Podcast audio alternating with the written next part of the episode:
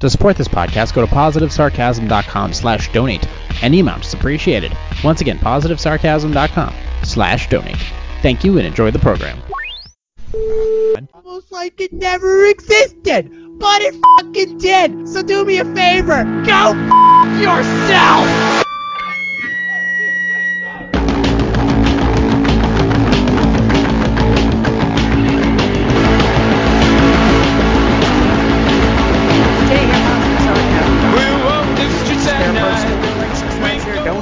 Positivesarcasm.com slash donate. Any amounts appreciated. The Webull app is available in the affiliate link.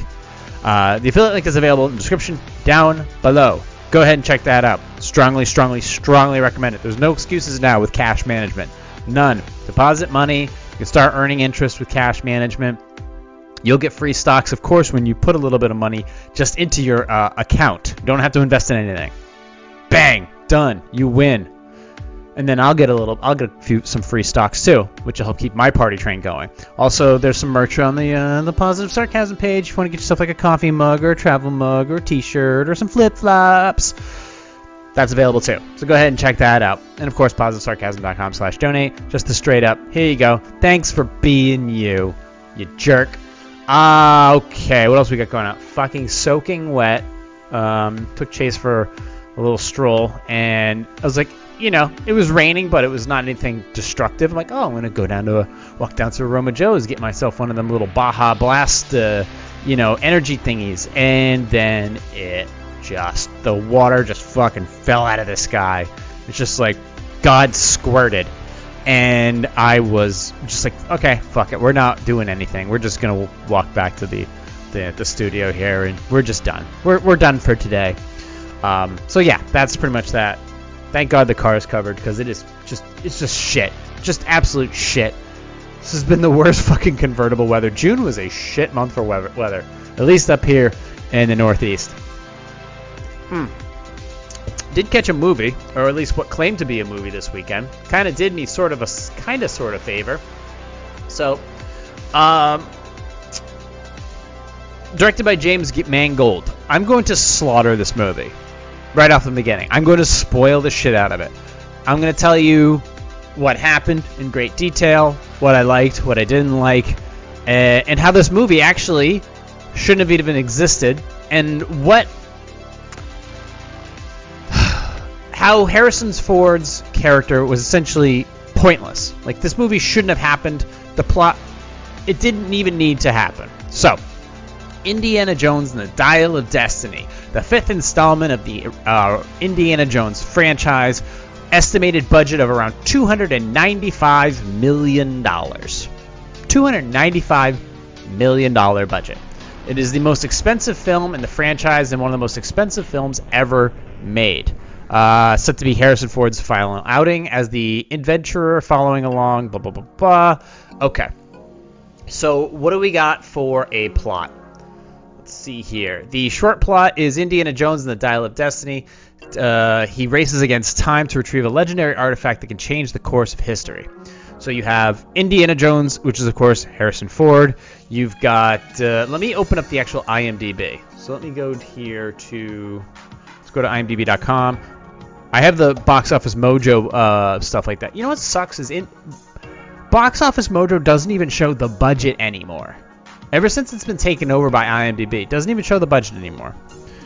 Um, it claims to make, it claims that it made a lot of money, or it is making a lot of money. Let's see, blah, blah, blah. Where's the full? They usually do like a little up top, and then they give you the full nut at the bottom.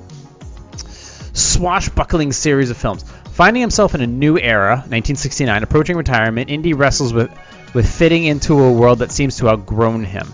But as the tentacles of an all too familiar evil return in the form of an old rival, Indy must don his hat and pick up his whip once more to make sure an ancient powerful artifact doesn't fall into the wrong hands. Uh, which happened in the first installment, which happened in the second installment, and which happened in the third installment, and of course, what happened in the fourth installment. Every time he's running around looking for an artifact that he must protect from the bad people who just so happen to be Nazis in one shape or another, or actually always happen to be Nazis. And don't get me wrong, Nazis were obsessed with history. Nazis were obsessed with artifacts. Nazis Nazis were accept, uh, obsessed with total unrelinquishable power. But here's the thing: for the first three movies, it worked. Actually, in the second movie, there was was there any Nazis? No, there was no Nazis. It was just some crazy dude out in the fucking uh, in the middle of uh, Indonesia or whatever who was ripping people's hearts out and then bur- making them burst into flames and then throwing them in a pit of, of lava. But it was cool. Temple of Doom I loved. The woman was annoying as fuck. Actually, the little kid was too. Um, great movie nonetheless, though. I loved, I loved the first one. I, loved the second one, and I loved the third one with Sean Connery. And they were always they were they were funny. They were uh, they kept you entertained. There's deep myth- mythological history, deep action, some a lot of actual history involved. It's just I don't know. It was just it was a really cool franchise. Obviously, the late 90 uh, late 90s syndrome kicked in with Indiana Jones and the Kingdom of the Crystal Skull, and that movie was essentially terrible. It Had something to do with aliens and blah blah blah. And it's like, all right, whatever. So we forgot about it. Um, this one, ugh, fuck me. So the first 20 minutes, obviously they blew their load on the uh, the budget wise on the entire first 20 minutes. Mad Mikkelsen, a CGI'd young uh, Harrison Ford, and so it takes place obviously towards the end of the world, uh, the end of World War II. The Germans are getting their ass kicked. The British and the Americans have uh, breached the front lines, and they are trying to figure out a way to. Some of the people are trying to figure out a way to escape the situation. Uh, the Nazis were. They're on a train. There's a, a struggle to achieve a certain artifact, and essentially what happens is Indiana Jones well prevails. A bunch of people fall. Artifact goes missing. There you have it. This artifact turns to be half of an artifact built by Archimedes a long time ago in a hist- about 2,000 years ago when uh, there was a war between the Roman Empire and well, essentially this item, the Dial of Destiny, is two pieces of this mathematical, you know, uh, freaking Patek Philippe looking fucking watch, and you put the and you put this dial together, and it allows you to utilize por- uh, ripples in time or uh, fissures in time and allow you to access them so you can go if you do your mathematics correctly um, with the margin of error that happens to take place because Archimedes didn't understand continental drift and other things apparently um, you can access other parts in time. So this item, Harrison Ford's character, obviously he's in it. He's he's another guy who is who is a machismo, uh, a macho dude from the early 1980s character, the early 90s character, and now all of a sudden he's in a place where he's not really accepted. He's seen as boring, fragile, um, irrelevant and Phoebe Waller Bridge, who plays Helena, shows up. A character who has no redeemable qualities, none whatsoever. No redeemable qualities. Like she, her her her role in this movie is to play a heartless bitch, a heartless bitch who's out for a cash grab, and all she does is get Indiana Jones into another pointless adventure where his actual involvement in the film is irrelevant and wouldn't have made a damn bit of difference. And not only that, she is 100% responsible for getting Harrison Ford's friend killed. So Antonio Banderas, who hap- just randomly shows up in the movie, oh, it's like, oh, I know a guy with a boat. Okay, cool. Now we've got to go chase this artifact that was stolen by the freaking Third Reich here, what was left of them at least. Now they're going to go chase him all the way halfway across the world uh, to some sunken boat out in the Mediterranean. The Nazis show up again, shoot Antonio Banderas and kill him. Great. That's fantastic. He randomly shows up. It's like it's like I know a guy who can help us get this thing, and now he's no longer relevant. You didn't have to shoot him. You didn't have to make Harrison Ford's life any harder than it already is. Excuse me, Indiana Jones. Harrison Ford's life is not that hard. I mean, he banged Carrie Fisher. So, um, in Mads Mikkelsen character, so Mads Mikkelsen's character shoots Antonio Banderas. If I'm if there's a reason I'm jumping all over the place, it's because and making no sense. It's because that's what the movie is. It's a movie that makes no sense, and it's two and a half hours long. So, a series of unfortunate events shows up for Indiana Jones. He's retiring. He just wants to drink.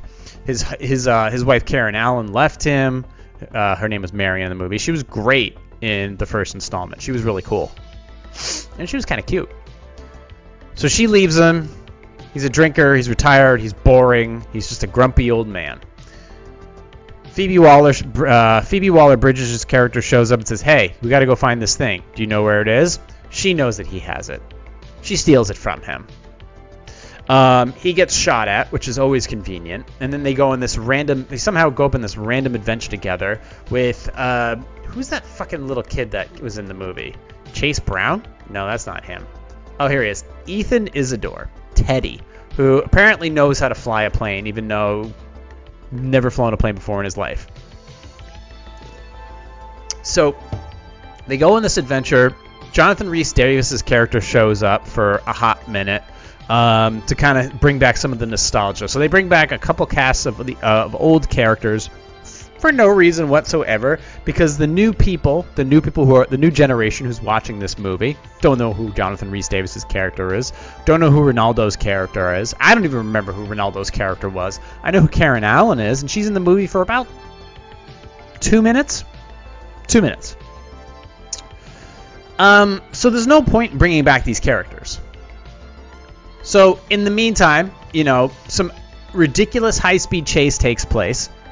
Uh, even though it involves a tuk tuk. So I'm gonna let me look up the speed of a tuk tuk. So a tuk, it's TUK TUK. It's a three-wheeled transportation vehicle. Tuk tuk, uh, top speed. I'll be surprised these things um, on May 13, 2000, uh, 2019, two cousins broke the Guinness World Record for the highest speed reaches on a tuk tuk at Elvington Airfield. They achieved a speed of 119 kilometers per hour, which was supported by a 1300cc fuel-injected Daihatsu power plant. Uh, self-described petrolhead set a target for 110 miles per hour. A Thai, uh, Thailand, Thailand's uh, tuk tuk sped its way into the records after achieving a braking speed of 74 miles per hour. So an average rickshaw tuk tuk, which is a ch- broke, you know, pretty much a simple taxi. Let me see here. Um,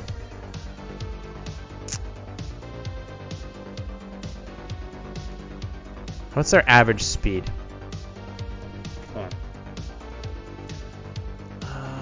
average. A V R A G E.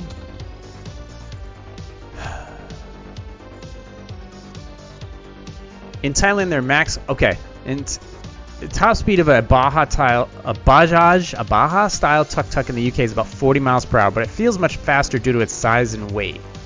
Um. Okay. 20 depending upon the road.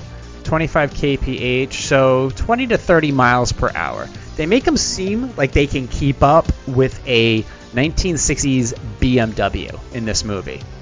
And the way they corner, they make them corner like they can like they're fucking Mini Coopers. So obviously you've got this CGI uh, scene with these two tuk tuks and an old world BMW, and they're keeping up with each other and these are beaten up tuk tuks. These are not anything special. So they have this awful scene um, with these pile of shit taxis. They go racing through the back streets of Tangier. And then they somehow end up on a boat. And it's like, okay, I don't know how we got here. Now I don't know why we're in this chase scene. And now I don't know why we're in this uh, uh, town, and now I don't want don't know why we're on this boat, and I don't know why his his average it's it's so incomprehensible. It's hard, it, it hurts my brain to to think that this is an Indiana Jones movie, and this where I know we're on a writer strike now, but after watching this movie, I'm not sure we're willing to hire them back because this was fucking garbage. So let me break down something here. This dial of destiny, if so, he doesn't want this dial to get into Mad Mikkelsen's character's hands, and this this person actually this this character by Mads Mikkelsen is a representation of the actual person who was hired by NASA named Wernher von Braun, who was a Nazi who helped uh, design the rockets for NASA. He was also a, a very third, huge Third Reich supporter who hung the slowest Jews at his factory, and was ba- essentially purchased by the U.S. government doing Operation Paperclip to work for NASA to help them build rockets to get us to the moon. He's represented essentially by this character, Mads Mikkelsen's character, who is named Schmidt. Um, he wasn't named Wernher von Braun, but essentially the tie is there. So he goes and gets the Dial of Destiny, steals it from Harrison Ford, knows how to how to basically get the coordinates and everything set up. He knows how to calculate this thing to create the fissures in time, where he happens to have this old world airplane available with a V uh, with a with a Saturn V1 rocket, so he can blow up Hitler, take over um, control early on in the war, and essentially win the war for the Third Reich, essentially changing the course of history. Instead, he fucks up the timeline because Archimedes didn't know anything about continental drift. So essentially, Mads Mikkelsen takes this thing, puts in the wrong coordinates, puts in the wrong coordinates, ends up not in World War II, but he ends up 2,000 years prior during the Roman during a, a, a Roman battle where Archimedes is essentially trying to escape the Romans where Mads Mikkelsen plane ends up getting shot down and destroyed. So he ends up stealing this item regardless. Flies back in time 2000 years, crashes and dies. Without Indiana Jones's help or with his help, if basically he's if he went to Indiana Jones and said, "Hey, give me this half of the dial." And Indiana Jones said, "Sure. Here, have fun. Indiana Jones' friend doesn't get shot. Indiana Jones himself doesn't get shot. He never has to deal with that stupid bitch who stole the thing from him to begin with. He never has to deal with any of this stuff. Indiana Jones goes, "Oh, here, you want this dial? Have fun." Oh, you want to know how it works? Uh, here, do this. I want nothing to do with it. That's it. Dun, dun, dun. Don't fucking care. Want nothing to do with it. He takes the thing, goes back in time, crashes and dies. That's it. Nothing happens to Indiana Jones. He can continue to be an alcoholic, divorced, not caring about anything at all. Like it literally the only good thing that happens to Indiana Jones at the end is that Karen Allen's character comes back and they apparently go off on some crazy adventures. That's it. His son is still dead from enlisting in World War II. His um you know, he's still recovering from a gunshot wound and there's there's no satisfactory conclusion to this. It's like he his friend is dead. You know, the girl who freaking dragged him through two and a half hours of my money is still out there fucking things up for everybody. It just doesn't. It, it's it's gobbledygook. It's like you made apple pie. You were trying to make apple pie, but you ended up with this, you know, mush, this mushy thing that nobody wants to eat. So I don't get it. Like he would have if you would have just given him the dial, he would have flown back in time and crashed and died. That's it. That's all that would have happened. Never needed it. This movie could have been over, I'd say 30 minutes in. 30 minutes in, Mads Mikkelsen character would have shown up and be like, Do you know where this is? Yeah, it's right here. You want it? Here, take it. Here's what the thing he says. Have fun. That's it.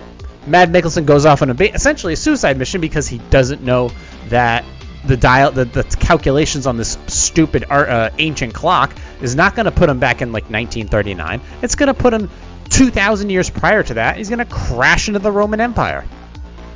who just so happens have to have the ability to shoot spears at airplanes.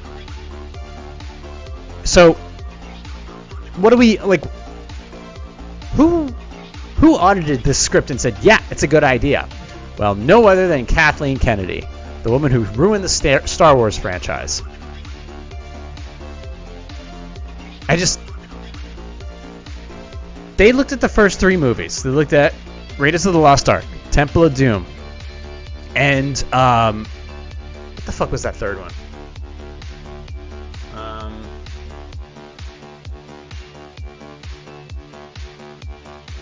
I can't remember. Holy shit! And I love that one. Uh, Indiana Jones, Indiana Jones, Indiana Jones. It was with Sean Connery, and I don't know why all of a sudden can't remember. What the hell? Oh, there it is. Oh, Indiana Jones and the Last Crusade. They were great. Those were great movies. They had a different feel to them. It didn't feel like the you know you were trying to be pl- you were being played like they were handing the reins off to somebody else. They, and they didn't even do that. Like this other person, this Phoebe Waller, whatever the hell her name is, Helena's character, was a, was useless. She just wanted the thing so she could sell it for cash because apparently she was like a gambling junkie or some shit. Her character was useless. And the meeting um so he does end up meeting Archimedes.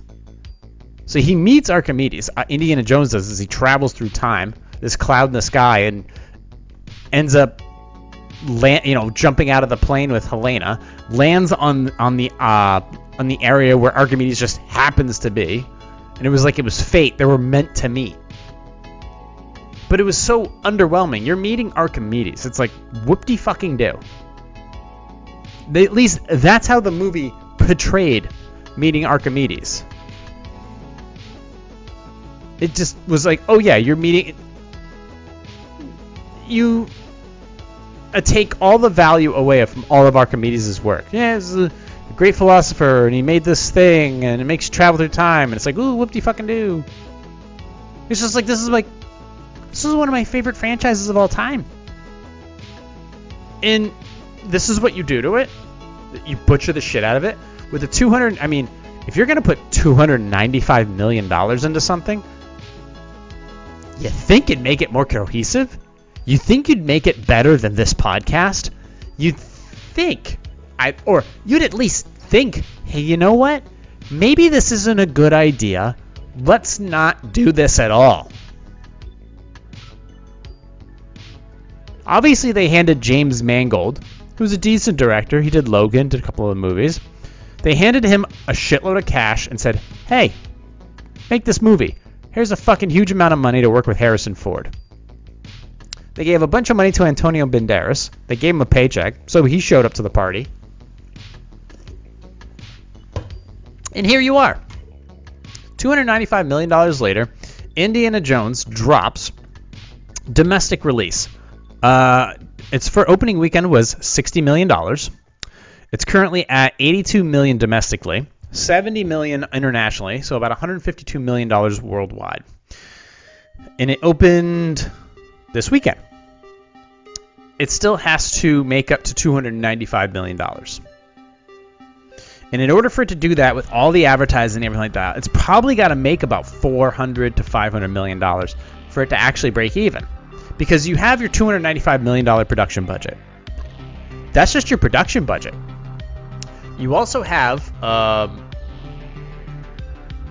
let's see, it's projected. Okay, is this Indiana Jones? Yeah. Uh, it's projected to earn 140 million at the worldwide box office, including domestic opening weekend, projected at 65 million. The movie's budget poses a challenge for it to mint a profit and will need strong support from nostalgic fans to reach similar heights. So that's not good. So it needs to make it needs to double what it made so far, which is let me go back to that. 152 million dollars. It needs to double that. Now, there is obviously the opening, you know, there's the box office, you know, how much it makes in the movie theaters, and then of course there is um, what it will make if it goes to like Netflix or Amazon Prime or actually, excuse me, Disney Plus. That's where it's going. So there is that to consider. The let me take a look at something else here. Let me go to Box Office Mojo. So right now sitting on 150 million dollars. It needs to double or triple that in order to actually mint any type of profit whatsoever. And they've essentially emptied the canister of ideas out. All of like the shitty ideas and any ideas they have left and any I mean anything. Like Indiana Jones. This is all you got. You've got nothing left. So out of that, you have let's see. Indiana Indiana Jones. And what was that other? What was the movie first before? Kingdom of the Crystal Skull. That one made 317 million dollars domestically, 473 million internationally. Worldwide, it made 790 million dollars. So that one did make a profit back in 2008. Probably had a couple hundred million dollar production budget. 100. Oh yeah, here we go. 185 million dollar production budget. So this one is over that by over 100 million dollars. Had a much bigger opening weekend. So this uh, Crystal Skull made 100 million dollars. So they were. It was all blind because an Indiana Jones movie hadn't come out in 1993, 2003, about 15 years, I'd say, about 10 to 15 years. Because uh, Last Crusade came out in the early 90s, eight, late 80s, early 90s. So it's been a long time since anybody saw Harrison Ford put that hat on. So, oh, so this was Indiana Jones entangled in a Soviet plot to uncover a secret, mysterious artifact known as the Crystal Skull. So that was the one without the Nazis in it, and apparently so was the Temple of Doom. So there, there was only, apparently the Nazis were only in two movies, the last one and the first one. Um, oh, those darn Russians. So it made money. It made 790 million dollars. So it probably grossed a couple a couple of hundred million dollars. There you go. Perfect. After you pay pretty much the cast, the characters, you know, the director, blah blah blah, and then of course the giant like advertising budget behind it. So that made that made a profit. Yay, great. This one not even close. This one had a that one had a domestic opening of 100 million. This last one had a, a opening of 60 million. And yeah, it's not going to make that. It's probably going to make I'd say 50% of that. So let me see here. 790. Let me take that. Let me take that number. Grab the old calculator. Put that in there. And let's just divide it by two. $395 million. I project it to make about around $400 million, which essentially puts it either at even or at a significant loss. Because I think it's going to have a significant drop off in the box office. Because people are all of a sudden going to have to start paying back student loans. So it just isn't. It just isn't there. And on top of it, it's not a good movie. It isn't. It's a bad fucking movie. It's two and a half hours long. Okay, that's two hours and 29 minutes than most fucking videos on Instagram, which means modern day uh, audiences just don't have the attention span. So I've somehow woken up enough to tell you that this movie was fucking garbage. There was only one redeemable quality about this movie is that I was playing at a I was watching it at a drive-in and it was longer than the movie I was going to see at Screen 2, which means it ran over the opening to Screen 2, which was The Flash, which apparently is having even more problems than Indiana Jones and the pointless fucking uh, artifact that nobody cares about that he didn't need to be involved with that would have killed the main villain anyways. Um, directed by Kathleen Kennedy. so, The Flash has got bigger problems. The Flash has a budget of 200, 220 million dollars, but also has a major uh, advertising budget. So according to the 2.5x rule, the Flash would have to make about $550 million worldwide to break even, possibly more. So 550 to 600 million dollars the Flash would need in order to make basically a dollar's worth of profit. The problem is that the Flash opening weekend was 55 million dollars, and that was June 16th. So that was several weeks ago. So far, it's only made worldwide $250 million. And it opened at 4,200 theaters, which is a pretty big opening. But there's a problem. According to um, some of the shit I've seen online, is that they're starting to. Let's see. The Flash's global box office finally passes its production budget, which doesn't mean anything because. How many? Actually, what was the box office on it? 245? Yeah, because it still has to pass its advertising budget. So this is about to be considered. It's about to be a huge bomb because they're already pulling it from theaters. Let me just see. Um, they're projecting, according to multiple sources here, that it's going to lose $200 million. Now, according to CBR, in a profile, blah blah blah, roughly two. While the upcoming superhero blockbuster still boasts a larger budget than others, blah blah blah. Okay. It's vastly lower than the rumored $300 million budget circulated last year. Still $220 million. So, yeah, they're already pu- they're already expected to pull this thing from theaters. And if it's sitting at, uh, let's see, The Flash is currently sitting at 250 million dollars, and it's already been out for a few weeks, and they're gonna pull it from theaters. Um, let's see here. Opening was that opening weekend?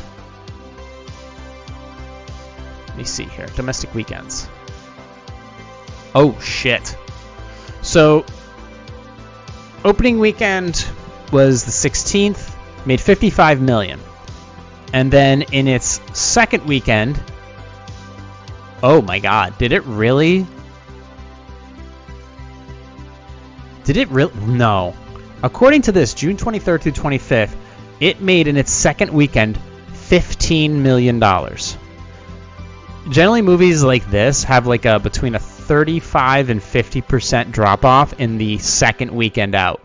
This one had a 72% drop off in its second week out. That's insane.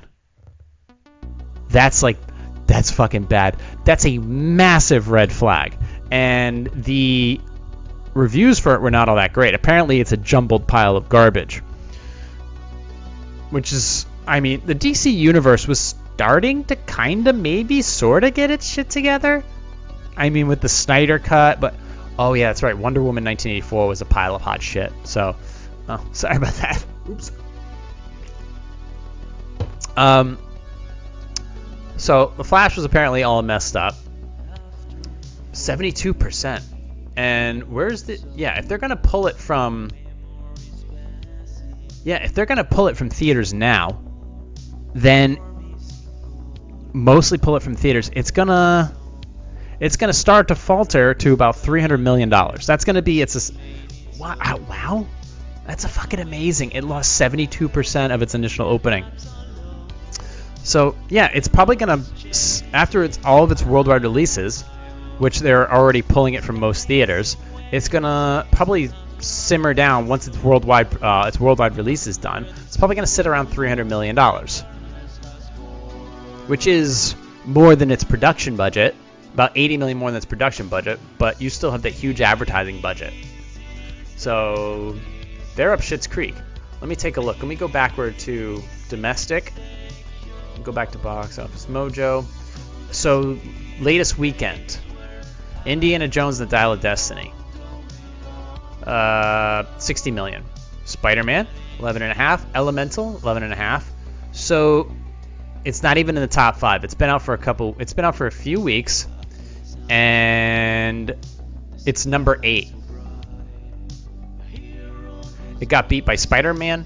So it got beat by two cartoons, Spider-Man and Elemental, a movie called No Hard Feelings, Transformers: Rise of the Beast, which is at 136 million dollars, which is probably also going to flop. Uh, Teenage Kraken, The Little Mermaid, and then finally The Flash. This movie is going to absolutely fucking die. Guardians of the Galaxy Volume 3. Let me look at that. So that made money. Guardians of the Galaxy Volume 3 apparently made some money. So Marvel's still doing the damn thing. Like, despite all the stuff that's been going on, people are still invested in the Marvel Universe to a degree. There are some movies that nobody gave a shit about, like Legend of the Five Rings and uh, what was that other one? Yeah, don't even remember. Um, 830 million dollars worldwide. So that's still they still there's still some magic to some of the Marvel characters, but it takes it takes a lot of money to make that these movies. But it looks like the Flash is fucked. Oof.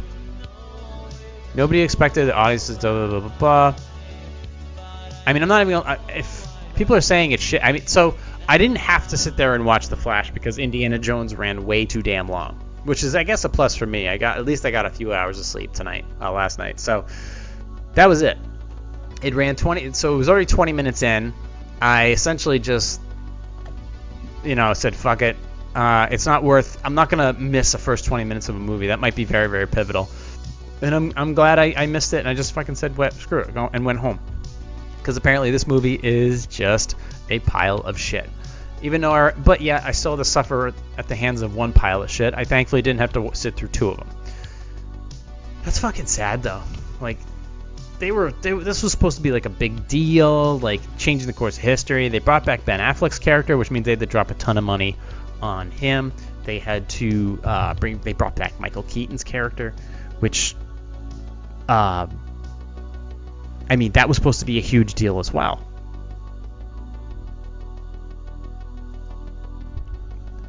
I don't, I don't, I don't understand what, what was going on in the writers' room.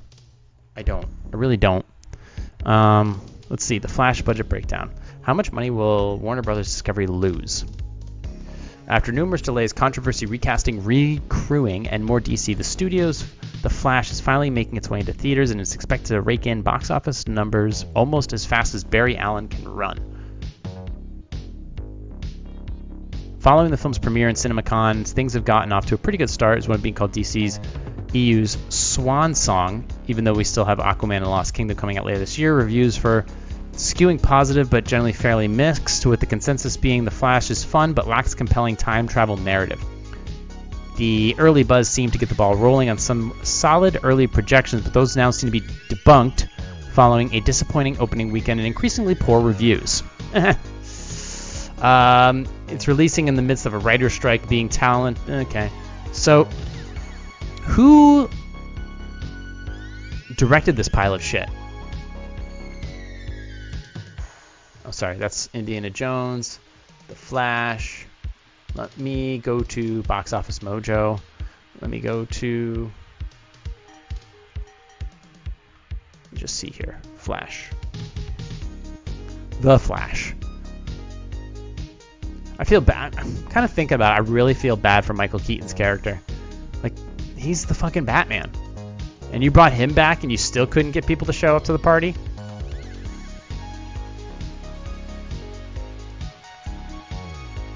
Um, director Andy Muschietti. So, I don't know what he did, but whatever. Who, who produced this thing? Was it James Gunn? Hmm. I don't know. I just I'm kind of just bummed out. Like that that that could have been that should have been a really a really big deal. Like this movie should have been a really big deal, blockbuster, this, that, and the other thing. But I guess I guess people just don't seem to care anymore, and we're never really that invested in the Justice League to begin with. I, that was kind of like a given from the beginning. Like Man of Steel was incredible, absolutely incredible. Just it was there was so much investment in the main character and so much investment into the villain and I mean there was a ton of emotion in that movie. And there was so much controversy about Ben Affleck's character in general in uh, Batman vs Superman, and then there was the debacle, which was the Justice League, uh, the original cut, which was just fucking god god awful. I talked about that several years ago, but I don't want to rehash that. it didn't have a strong foundation. This DC universe did not have a strong foundation. And they decided to build this several billion dollar house on top of this shitty foundation, and it clearly is starting to it's clearly crumbling. Clearly crumbling. Whereas the DC, or excuse me, the Marvel universe at least had the foundation of Iron Man and Captain America and Thor, and then only then were they able to put together uh, the Avengers and the buildup of that. And they really did. There was a lot of work that went into those movies, and it, it spanned over decades putting this shit together and casting the right people. And they're they're even starting to take liberties with that, and it has shown in some box office performances. Um, it just it sucks. I mean, I'm not going to put anything on Barry Barry Allen, or excuse me, Ezra Miller, the character. I know he's got some personal problems and whatever, and apparently he's maybe sort of possibly a dickhead off screen. I don't know. I'm not. I'm not. I don't want to go that route. I'm not talking about the, the the actual people in real life. We're just gonna stick to the movie here. And apparently, the, this major uh, collaboration of Michael Keaton bringing back an iconic Batman, then putting another Batman from another franchise together, and then doing the whole time dilation thing, and then bringing in Michael Shannon's character, which was a big deal in Man of Steel, and then the whole controversy with Henry Cavill not coming back as uh, coming back as Superman. And you're just putting, you're throwing all this together to make this like cacciatore that's that's essentially flavorless and messy, and it just doesn't work. Now, my opinion obviously doesn't account for as much because apparently I haven't seen the movie, but I don't need to. The volume of money uh, going in to this speaks for itself. It isn't there. So when you go from a $55, uh, 55 million opening weekend, which isn't great, to 15, and then two and a half weeks later, five, that says a lot. That says a lot for the pile of shit you created. Um, and I think the the drinker um, on uh, YouTube, the hell is his name there? He's a fucking Scottish dude. He said it perfect. He said it perfectly. Um, that the, these aren't creators; they're just destroyers, and all they're doing is destroying franchises that they never really did get a. Well, they didn't do a good job of creating the Justice League verse any uh, universe, anyways. But the Indiana Jones universe had a strong foundation. You had three excellent movies with way lower production budgets and some significant unknowns as cast and characters and they took that and they just destroyed it with that early 2000s pile of shit that Shia LaBeouf detests, rightfully so. And they followed it up with something even more pointless and way too long. And and essentially Indiana Jones didn't need to be there. So they should have at the end of the day, maybe not the Flash they probably could have fixed and made better and more grandiose, but apparently people just were not interested. Nobody was interested in the Flash because he was made to seem like the weakest character. And even though he's not, he's super, super fast and he can apparently turn back time. He can't turn back time and fix this movie, though, unfortunately. And you now have two franchises essentially, one over. One, the nail in the coffin is there. Indiana Jones is done. This other chick that was in the movie, she's not. There's not going to be, you know, this Star Wars Rise of the Female lead. That's no. Indiana Jones is over. You're not going to see another one. There's no interest there. There's no more money there. The, the, the production companies are not going to go out of their way to do any woke versions of this shit. It isn't there. It's not available. Nobody cares. You're going to lose money on this. And The Flash, that franchise is now dead. The franchise that never was. This pile of fucking garbage that was the Justice League, with a few redeemable ones, such as the original Wonder Woman, the Man of Steel, and then the Snyder Cut, is about all you have for good. For good. And you know what? I'll give some credit to the first Aquaman. That was actually pretty good too. So they had some decent movies, like even Batman vs Superman. Not that bad. Not that bad at all. But uh, at the end of the day, they're still trying to follow in. They're still trying to follow in Marvel's footsteps, and they can't. And I think people at this point are just exhausted. Like I'm exhausted just trying to talk right now. They're just exhausted from trying to watch these fuck, trying to follow these things when there's just there's better cinema um, at home. They're just gonna wait for it to hit, you know, hit Netflix or hit Disney Plus if they can afford to now, or Amazon Prime, if they can afford to now, because maybe they can't. Maybe people are just cutting the cord altogether and saying, "Fuck it, I'm done with it." And it's just not. It's uh, it's not fun. It's depressing. This podcast is depressing because I'm depressed that the fact that they ruined a perfectly good franchise and they really could have resurrected a good one with the other one, and they didn't. They killed off one and they blew up another.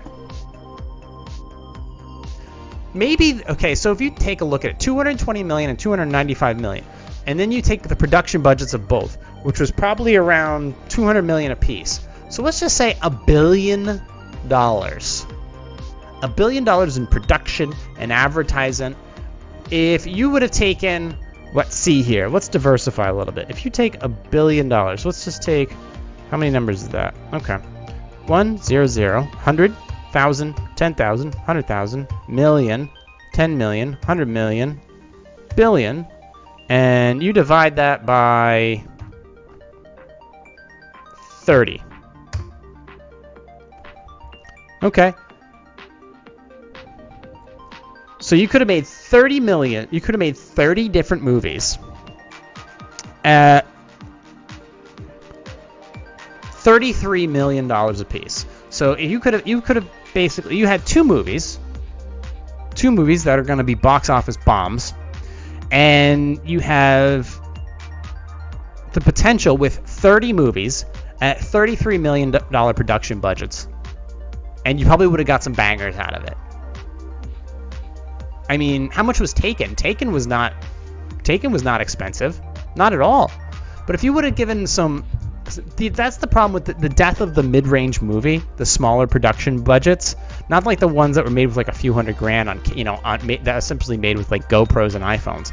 We're talking about those movies that you take 30 million, you throw a product of production budget. It's a really smart, well done money uh, movie with an up and coming director, an up and coming producer, up and coming actors, and a few other things here and there. And then you end up with this movie that makes 100, 120 million, 150 million in in, in you know worldwide gross or more than that. It makes like almost 90 million in the domestic box office and it makes like 100 million dollars worldwide. You end up with a solid grossing movie. Well, now times that by you know 20.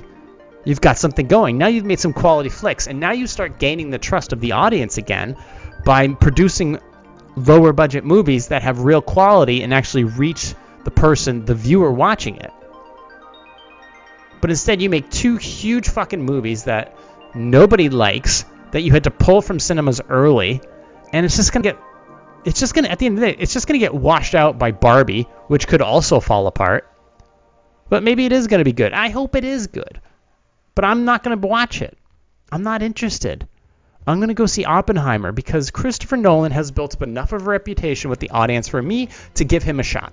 Because for me, he did the Dark Knight trilogy. He obviously failed with um, the Dark Knight Rises. He didn't cut. He didn't. It didn't work for me. Dunkirk did not work for me.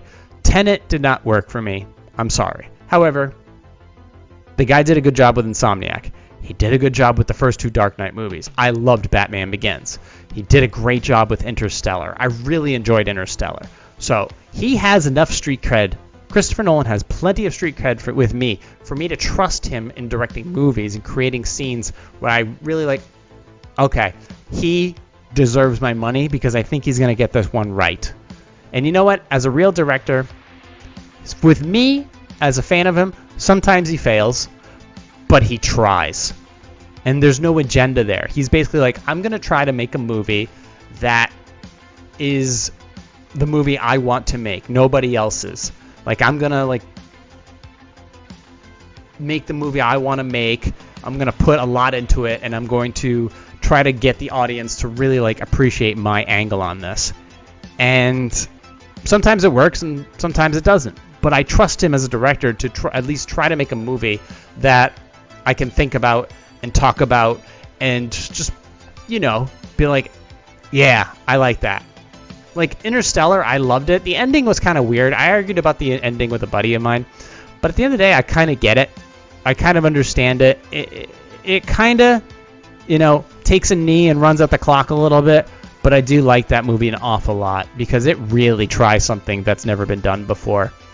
Um, and you know what? It made its money back, unlike these two movies. So it's just every once in a while I dip my toe into the cinematic universe to see if there's still any life left, and you know, sometimes I'm really, really disappointed. You know what's funny is the last movie I saw that I actually did enjoy was Extraction 2 with Chris Hemsworth.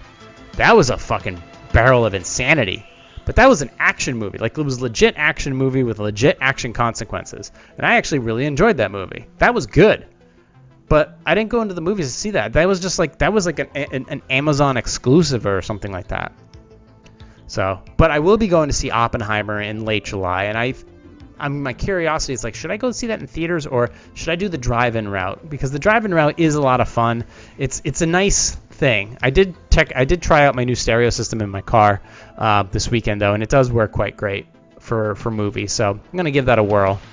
Um, that's a cool way to like go and see movies now. And I thought I was talking with some this about somebody with somebody about um, why didn't more drive-ins make a comeback during the pandemic? You know, why didn't a few more open up in the area? And that's uh, it's a good it's a good um, it's a good question. You know, I think a few more would have really uh, strived to do. You know, they would there would have been some plans to get some cheap acreage and an, an FM frequency to allow that to happen. You know, you don't have to have like a huge building or anything like that. You just people come with their cars, they use their stereo systems. You just gotta, you know, you gotta have a little concession stand and a couple and and a decent amount of acreage. It depends on where you put it, but I think it could have been pulled off. I think it would have been a good idea. You know, but I, I don't know. It's just I don't know what to tell you, except for don't see Indiana Jones and the Dial of Destiny because there was no point in Indiana Jones even being in the movie. And The Flash, you won't be able to see this movie because they're pulling it already from movie theaters. So, in the meantime, you can find me on Instagram at positive underscore sarcasm. Email me directly through my website, questions, concerns, comments. Uh, use the Webull app and the affiliate link in the description down below. Really appreciate it. You'll actually, believe me, you'll, th- you'll be thanking yourself uh, after using it. Thank you for listening, watching, and subscribing. You can find me on Rumble for the video exclusively at Positive Sarcasm, and anywhere where podcasts are available, except for Stitcher. I just got received word that Stitcher apparently is ceasing all production. So Stitcher is no longer a place where you can download podcasts for anyone. So check your other listings, whether it's Podcast Addict, Spotify, iHeartRadio, TuneIn, uh, Apple Podcasts, Substack, which I'm also on. So there's a lot of other platforms for you to get the audio version of this of this podcast. Uh, but in the meantime, thank you for listening, watching, and subscribing. And I'll talk to you all next week. Recorded here from the Spare Parts Studio. This has been a positive sarcasm presentation.